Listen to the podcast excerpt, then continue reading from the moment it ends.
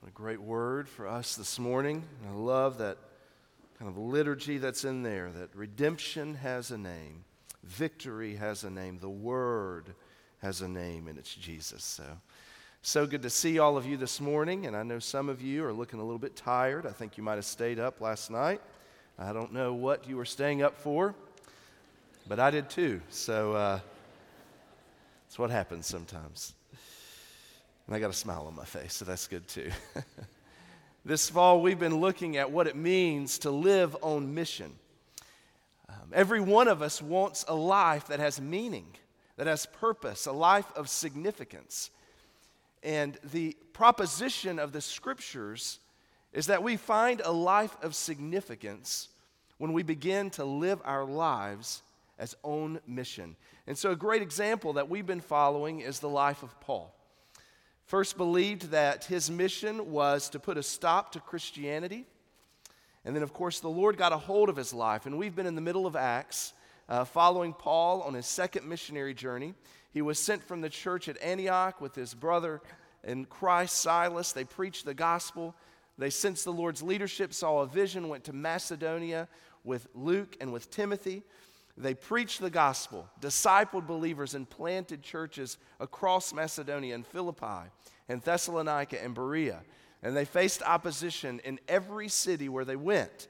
And then Paul went to preach in Athens, which was a totally different situation uh, there. But today we're going to be in Acts 18, and verse 1 says that uh, Paul left Athens and he went to Corinth. And so we are going to be following Paul through Corinth this, Corinth this morning. In fact, the sermon says to Corinth and beyond because he does trail off at the end, and we'll look at that. But when we read that Paul came to Corinth, you can't let the Hollywood imagery fill your mind. You know, he didn't go there with total confidence. He didn't go there with this uh, unwavering joy or peace and saying, whatever we have to deal with, whatever we have to face, I'll enjoy it. No, I have pleasure and that kind of thing. He didn't go to Corinth with the wind at his back. Paul arrives in Corinth dejected. He's not satisfied when he walks through the gates there. He had gone from city to city in Macedonia. He had been railroaded out of town from these cities, and it was probably not too hard for him to start thinking, uh, God, do I not have a place here? Uh, did I misunderstand the vision? I thought you wanted me in Macedonia, but they keep running me out of town everywhere I go. Well, Corinth is about 50 miles south southwest of Athens. And we know Paul's feelings when he arrives there because he writes them down for us. Uh, he reflects back and he writes in 1 Corinthians chapter 2 verse 3. He's reflecting and he says in his letter that he writes to the church at Corinth in verse 3, I was with you in weakness and in fear and in much trembling. You know, sometimes we think that the Bible is not applicable because you think it's just a, a you know, a feel-good book. Uh, but that's because we don't study it. Let's just be honest. Have you any of you ever done something you felt like was the right thing to do, and maybe even that God had called you to do it, only to feel like the rug got jerked out from under you? And you think, what in the world? You know, and you just feel dejected, derailed, depressed, whatever it might be. Well, Paul felt the same thing when he was in service to the Lord. Now, you and I have this perfect hindsight. And we can say with confidence, Paul, what are you thinking, brother? God is using all of this for great victory, you know, for great triumph. And we can see what's happening. So we say, Paul, stick to it. Don't let your emotions get to you in this moment. We can say with confidence, we know how this ends. And this light and momentary affliction is producing for you an eternal weight, far surpassing or far beyond all comparison. So stick to it, brother. Well, church, I want to say to you before we even study this passage that I know how we can come in here, we can clean ourselves up, put smiles on our faces, give firm handshakes, and at the same time, life has just been beating you up. And you feel like I've been trying to serve God, but it's just, it does, I don't feel like it because I feel like life is against me, the world is against me. And sometimes you think, I'm, I'm not even sure it's worth it anymore. You know, even the good things I try to do for the Lord seem to, you know, be failing. And so this morning, I want to remind you, you are surrounded by a great cloud of witnesses. If you're joining us by television or through the internet, you are surrounded by a great cloud of witnesses in this room and in glory that right now are just cheering you on, pushing you forward. Live the life, run the race. That's what's happening. So Paul lived on mission and he's running the race. And in running the race, he finds himself in Corinth, and Corinth is an ancient city of Greece.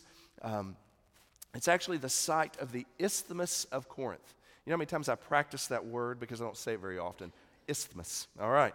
Well, Greece is uh, geographically split into several different distinct land masses. And to the south southwest is the Peloponnese, the, uh, the peninsula that's surrounded by water on almost all, all sides, has one land bridge that connects it to main, mainland Greece, which is the Isthmus of Corinth, okay?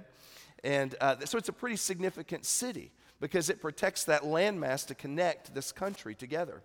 It also has, it's a major port city, two ports, one on this side and one on this side. And so in the ancient world, it was a very strategic place. And what would happen, at, or at its most narrow point, the isthmus is three and a half miles uh, wide, I guess you would say. So from one port to the next, three and a half miles across land. So, what would happen is the ships would come in um, uh, from the Italian coast, from the Adriatic Sea. They would come down, they would dock there at the port at uh, Corinth, and then the Corinthian workforce would take the boats, not what's on the boat, but they would take the boats and they would transfer them across three and a half miles of this. I don't know how they did that. I'm imagining it was something like that. But it was, um, they had built a road just for that to transfer the boats so that they could get it to the Aegean Sea and to the Mediterranean Sea. So, this is a real strategic city, a, a, critical city.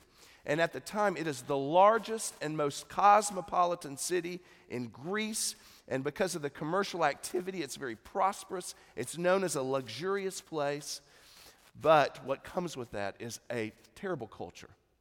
Um, Corinthian is actually a word that kind of uh, becomes a proverbial descriptor of sexual immorality. So when something kind of fell into sexual immorality, they called it, it was Corinthianized. That's what happened. Because if you travel to Corinth today, you can actually see the ruins of the ancient city. There was an earthquake, so they moved the city, and you can see where Paul was. You can actually see the bema that you read about later in this chapter, where uh, he uh, stood before the proconsul there. But if you uh, go there, you'll see that at the top of a mountain, there's the, uh, the, the fortress of Corinth, the Acrocorinthus. And at the center of that, the most strategic place is this temple to Aphrodite. And there would be a thousand prostitutes working in the temple to Aphrodite whenever Paul visited there. So it was, and he would have known that. He would have known that's what the city was famous for. Maybe a little bit like Las Vegas, how we think of their connection to sexual immorality and, you know, the, what happens in Vegas stays in Vegas. Same thing in Corinth. That's what it was known for in the first century. So with that, we're going to look at Acts 18, verses 2 through 11. And he found a Jew named Aquila, a native of Pontus, having recently come from Italy with his wife Priscilla, because Claudius had commanded all the Jews to leave Rome. He came to them, and because he was of the same trade, he stayed with them, and they were working, for by trade they were tent makers. And he was reasoning in the synagogue every Sabbath and trying to persuade Jews and Greeks. But when Silas and Timothy came down from Macedonia, Paul began devoting himself completely to the word, solemnly testifying to the Jews that Jesus was the Christ. But when they resisted and blasphemed, he shook out his garments and said to them, Your blood be on your own heads. I am clean. From now on, I will go to the Gentiles. Then he left there and went to the house of a man named Titius Justus, a worshiper of God, whose house was next to the synagogue. Crispus, the leader of the synagogue, believed in the Lord with all his household, and many of the Corinthians, when they heard, were believing and being baptized. And the Lord said to Paul in the night by vision, Do not be afraid any longer, but go on speaking and do not be silent, for I am with you. And no man will attack you in order to harm you, for I have many people in this city. And he settled there a year and six months, months teaching the word of God among them. So Paul was committed to living on mission even when the circumstances were not wonderful. Whenever he experienced tight resources, he kept on living for the Lord. When he faced opposition, he pressed forward. When he found himself alone, he sought out companions. So he discovered God always provided in the midst of his need. Living on mission is not just for missionaries, and I hope you figured that out through this series. I'm not just giving you the way that missionaries are supposed to live. You and I are called to use our personal experiences to tell who Jesus is, recognizing He's always with us. This is a message for you and for me to live on mission, to use our personal experiences to tell who Jesus is, recognizing He's always with us. And I'm sure you might think, but what experiences do I have? Well, as believers who are living on mission, we use our personal experiences. And what I mean by that is our vocation, or um, our interests, or our influence, or our activities. We use those for building God's kingdom. Verse 2 says that when Paul arrived in Corinth, he went and sought, or he found Priscilla and Aquila. Rhyming names, you know? But a married couple, they came here from Rome. We know they came because they were expelled from Rome, as Jew, the whole Jewish community was, by Claudius in 49 AD. So that brought them here. And they're likely a well to do couple, a lot of resources. And they're also evidently believers in Jesus already. And so they became loyal friends and helpers for Paul. In fact, Paul writes to the church at Romans in Romans 16. And this gives you a clue how significant Priscilla and Aquila become to Paul. In verse 3 of Romans 16, Paul says, Greet Prisca or Priscilla and Aquila, my fellow workers in Christ Jesus, who for my life risked their own necks, to whom not only do I give thanks, but also the churches of the Gentiles. So Priscilla and Aquila, they put their lives on the line for Paul. He owed a debt of gratitude to him. But not only that, F.F. Bruce points out, their services to the Christian cause evidently far exceeded their personal services to Paul. Every church of the Gentiles owes them a debt of gratitude. So Aquila and Priscilla, they have a tent making business. That's what they do. And we learn for the first time that Paul was also a tent maker by trade. Probably meant that he worked with leather. That's what they would do to make these tents, to tan it, to stretch it, to sew it together, whatever you do to make a tent. So Paul would support himself as a tent maker. That way, when he went into a city and he preached the gospel, he didn't depend on their resources.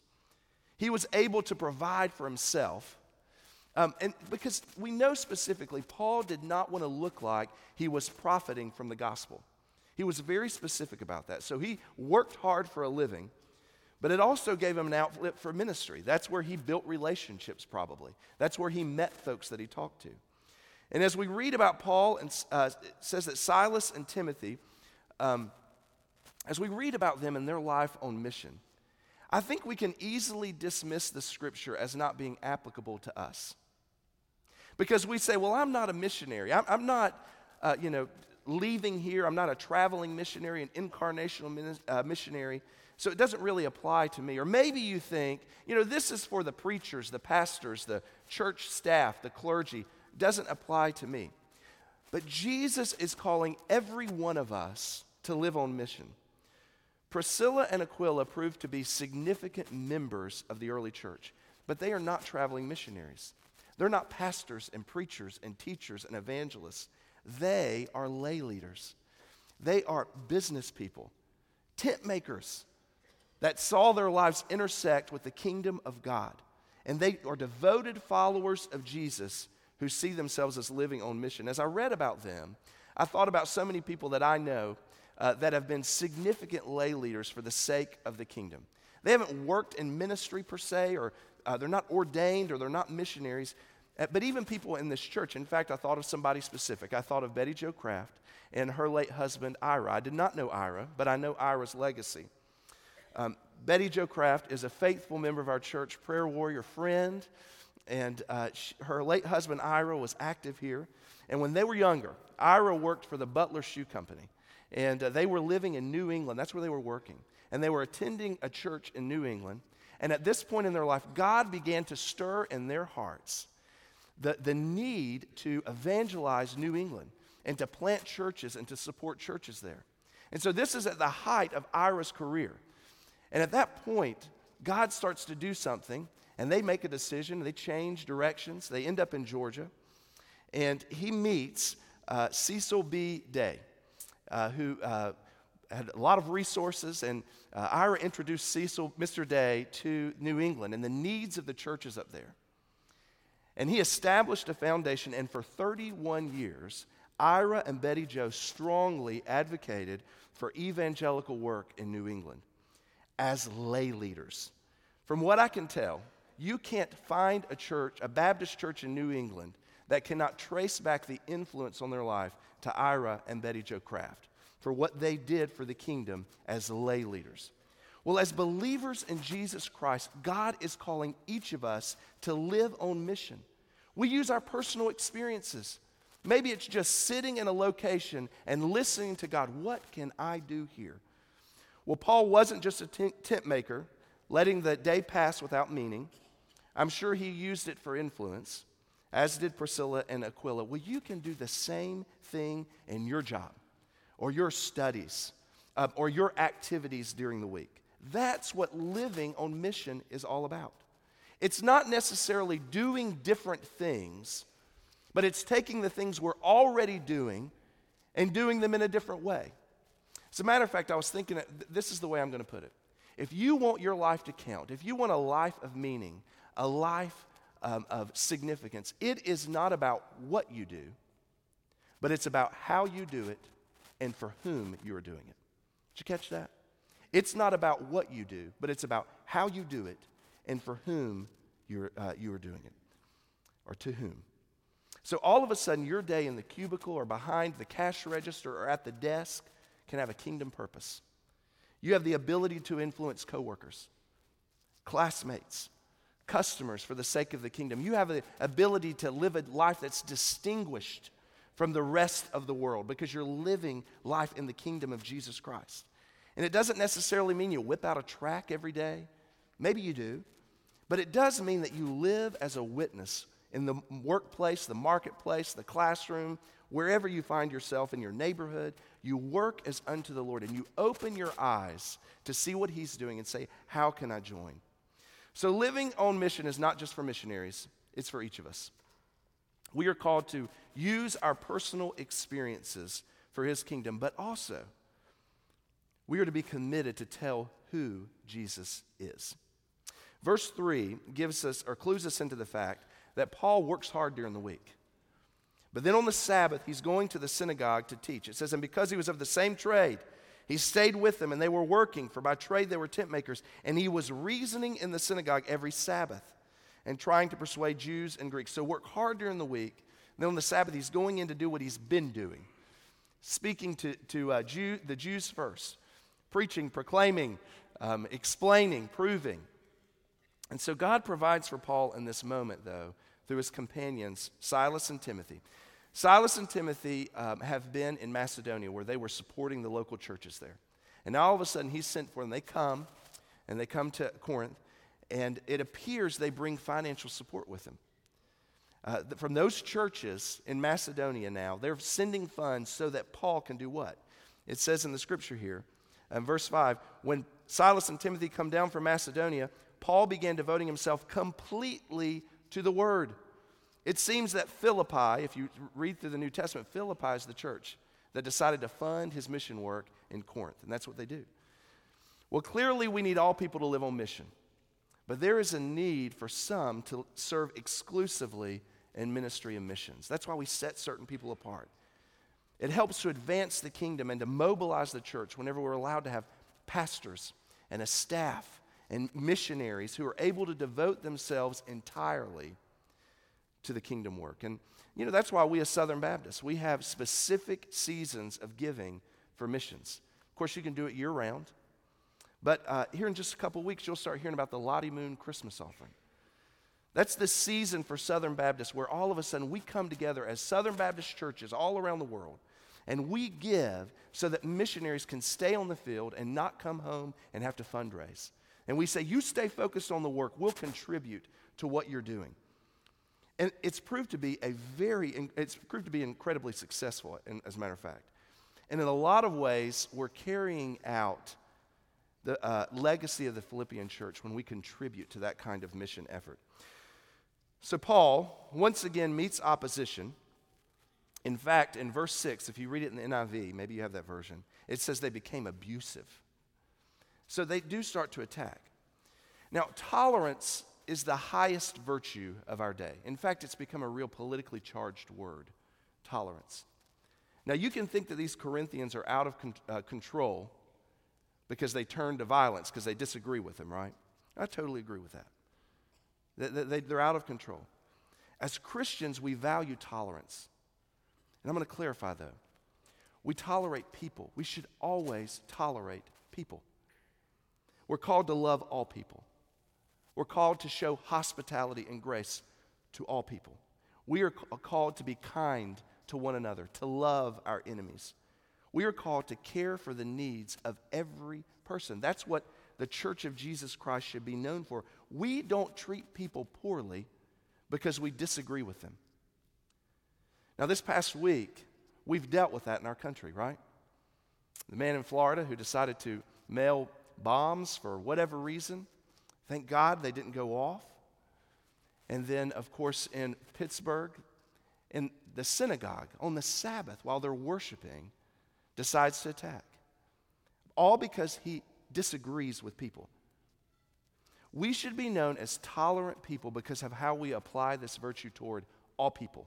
That's what Christians should be known for. But we are not to tolerate all ideas. Okay? That's where we draw the line. Every idea is not equal. Every idea is not valid. Every idea is not truthful. That's why we disagree with the ideas that have been promoted this week in very significant fashion.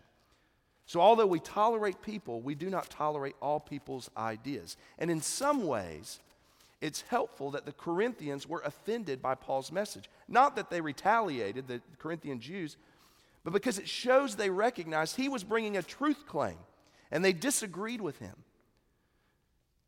In Athens, people were so tolerant that they just treated him like entertainment when he spoke. They didn't even get up in arms. They didn't get angry because they just tolerated all ideas. Well, when we preach Christ crucified, it is offensive because it is a truth claim. It's attached to that idea that Jesus is the way, the truth, and the life. No man comes to the Father except by him. That's offensive because it's exclusive, but it's truth, so we don't water it down. Well, Paul turned his attention from the synagogue to the Gentile community. In verse 7 and 8, we find the first converts uh, in Corinth, uh, this Titius Justus. His name was probably Gaius Titius Justus uh, because we know that Paul refers to him later. And there's also, he was a, a God fearing Greek who happened to own a home next to the synagogue. And then there's also this Crispus who was a Jewish lay leader in the synagogue. But he believed and joined the church. We know Paul baptized those two men personally. He didn't baptize anybody else there, but those two men he did. He writes about it in 1 Corinthians. So, verse 5 says Paul was solemnly testifying to the Jews and the Greeks. To give testimony is simply to share what you've heard, what you've seen, what you've experienced, what you believe and know to be true. And that is our responsibility as followers of Jesus to testify to what we, we've heard, what we've seen, what we've experienced, what we believe and know to be true. Second Kings tells an interesting story about a time when ancient Samaria was surrounded and they were starving inside. The king was trying to decide do we, do we just surrender? Because everybody's going to die. Well, God miraculously intervened, and the king didn't even know it. He routed the enemies where they just left, but they left all their stuff there. Well, outside of the city, there were these four lepers, uh, men with leprosy, that were there because they had leprosy. And uh, they decided to go check out the tents, and they found nobody's there. But they found all this food and drink. And they ate and they drank. And then they went to the next tent. And they found more food and they just ate. And at one point, they're sitting in a tent and they're thinking, and they're just eating and drinking. And then one of them says, Oh, oh, oh, we are doing something evil here. There are people starving inside those city walls. And here we're just taking all of this for ourselves. You know what? It's a great message for Christians. Whenever we take the abundant life and we just hoard it for ourselves, never considering there are people that do not know the way, do not know that redemption has a name and it's Jesus, do not know that the Word has a name and it's Jesus. So our responsibility is to share faithfully. And it's up to God how they respond, up to God and them. So to testify of what we know about Jesus, that's an awesome responsibility. It ought to be seen as a joyous privilege, but we just get frozen because of fear or because of inexperience. Let me remind you, we are just called to share what we've heard, what we've seen, what we've experienced, what we believe and know to be true. We don't have to defend every truth claim, but we do need to do that. The rest is up to God. So, Paul's ministry to the Gentiles in Corinth is a success, but I imagine he's disheartened because once again, he's rejected by this Jewish community. So, Paul here is living on mission. He's experienced tight resources, he's faced opposition, and he's found himself alone. But he discovers he has not been alone. Verses 9 and 10 says Paul receives a vision in Corinth. Paul came to Corinth in weakness, fear, and trembling. We all know what it's like to be down. We all know what it's like to be out. And in those moments, do you doubt God? Do you think, have you forgotten about me? Do you know I'm here? Where are you? I'm trying here to serve you or trying to live the Christian life or just to be able to survive, but I feel like I've been abandoned. And in that vision, Paul is reminded. Jesus tells him what he told the disciples before he left I'm with you always. I'll never leave you. And then he says, and don't stop talking. You keep sharing, don't be silent. After this vision, verse 11 says Paul stayed in Corinth for a year and a half. That's longer than he stayed anywhere. Uh, but he stayed there. And, um, uh, you know, you wonder in that moment do you think that God make it easy at that point? Well, we know he didn't. We're not going to read the whole thing now, but the next part of this chapter talks about how Paul is uh, dragged out, you know, put out in front of the uh, proconsul of Achaia. Um, and a miraculous thing happens, though, really. Paul being brought out before him, uh, Gallio um, does not bring judgment against Paul or the Christians, which really paves the way for the gospel to spread or to continue to spread through the Roman Empire. Well, here's the deal if you feel abandoned by God, you need to be reminded that Jesus is with you. He will never leave you. Sometimes we sing songs that sound like we have to beg God to come. But no, He draws near to us. We're just supposed to draw near to Him. He is always there, He is always available. Let me conclude. I'm going to read to you verses 18 through 22. It says, Paul, having remained many days longer, took leave of the brethren and put out to sea for Syria. And with him were Priscilla and Aquila. In Cenchrea, he had his hair cut, for he was keeping a vow. They came to Ephesus, and he left them there. Now he himself entered the synagogue and reasoned with the Jews.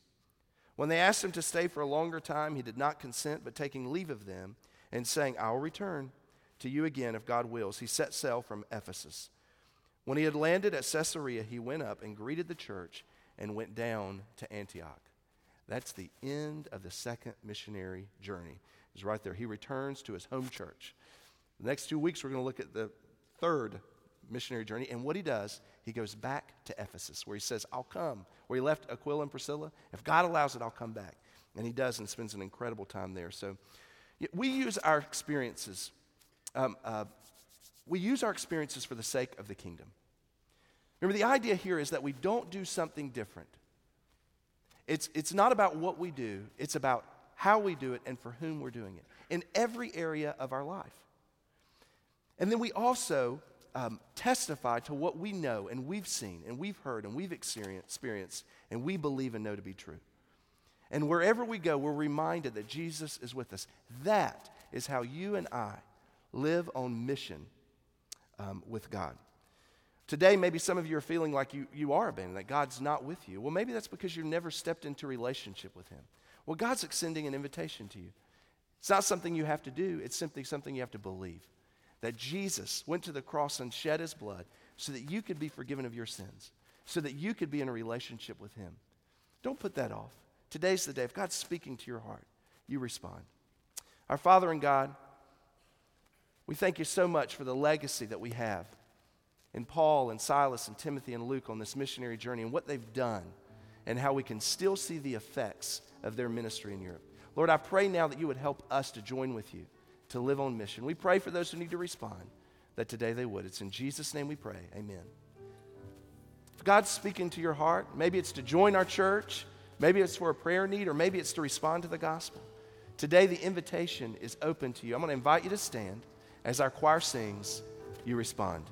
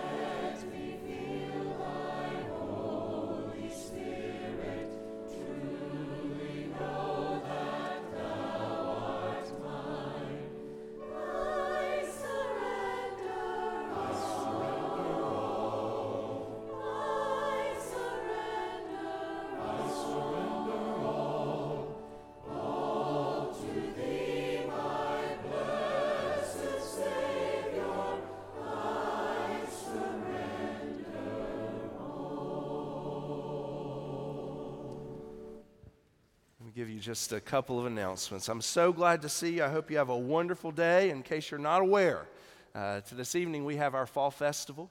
It's from 5 to 7:30 and uh, you're all invited to be here, but you should also be inviting folks to be here. It's a free event. Of course, they have some things that cost us like food, etc., but y'all plan on being there for that. But one thing you need to know is you better get your car out of the parking lot out here. They've got the Basha car and you don't want them to trade your car with that one. So as soon as we finish here, if you'll make sure your car's out of the parking lot, they're going to get set up for that. Um, if you're a new member, you've joined the church recently, you've never been through our new member class, uh, that class is happening on November 11th, and we want you to uh, RSVP this week. Let us know you're going to be there, um, and so you can do that through the church office. Um, I, I, got an uh, email this week. Chris Causey, who was uh, part of our church on staff here and planted a church in, uh, in Boston, uh, they, uh, it, it's incredible. It's, it's going great. They have uh, some Sundays where they're up over a couple hundred, and it's called Encounter Church. And he just wanted to remind uh, the church of how grateful he is for our connection there, for the resources we gave there, for our prayers, and ask us to continue to pray. Uh, you know, as a new church plant moves into the Christmas season, it's such a critical time for reaching a community. And it's in the New England area, Betty Joe, so we're going to be praying for uh, Encounter Church even this week. If you're a college student, wherever you are, there's lunch and Bible study, so you be sure and join them over there in 1420. And I'm so glad to see you stand, and we will pray and be dismissed. Father, um, what a delight it is, even for me, to be here in worship with this congregation. God, and we thank you uh, that we can depend on you for every need. We thank you that you are our great and glorious God who knows every situation we face and provide for it. Lord, and we thank you that you are now sending us out on mission, and I pray that you would help us to live faithfully for you. We have so many ways that we can do that, but Father, help us just to make ourselves available, and then you have your way in our hearts. We love you, Jesus. It's in your name we pray.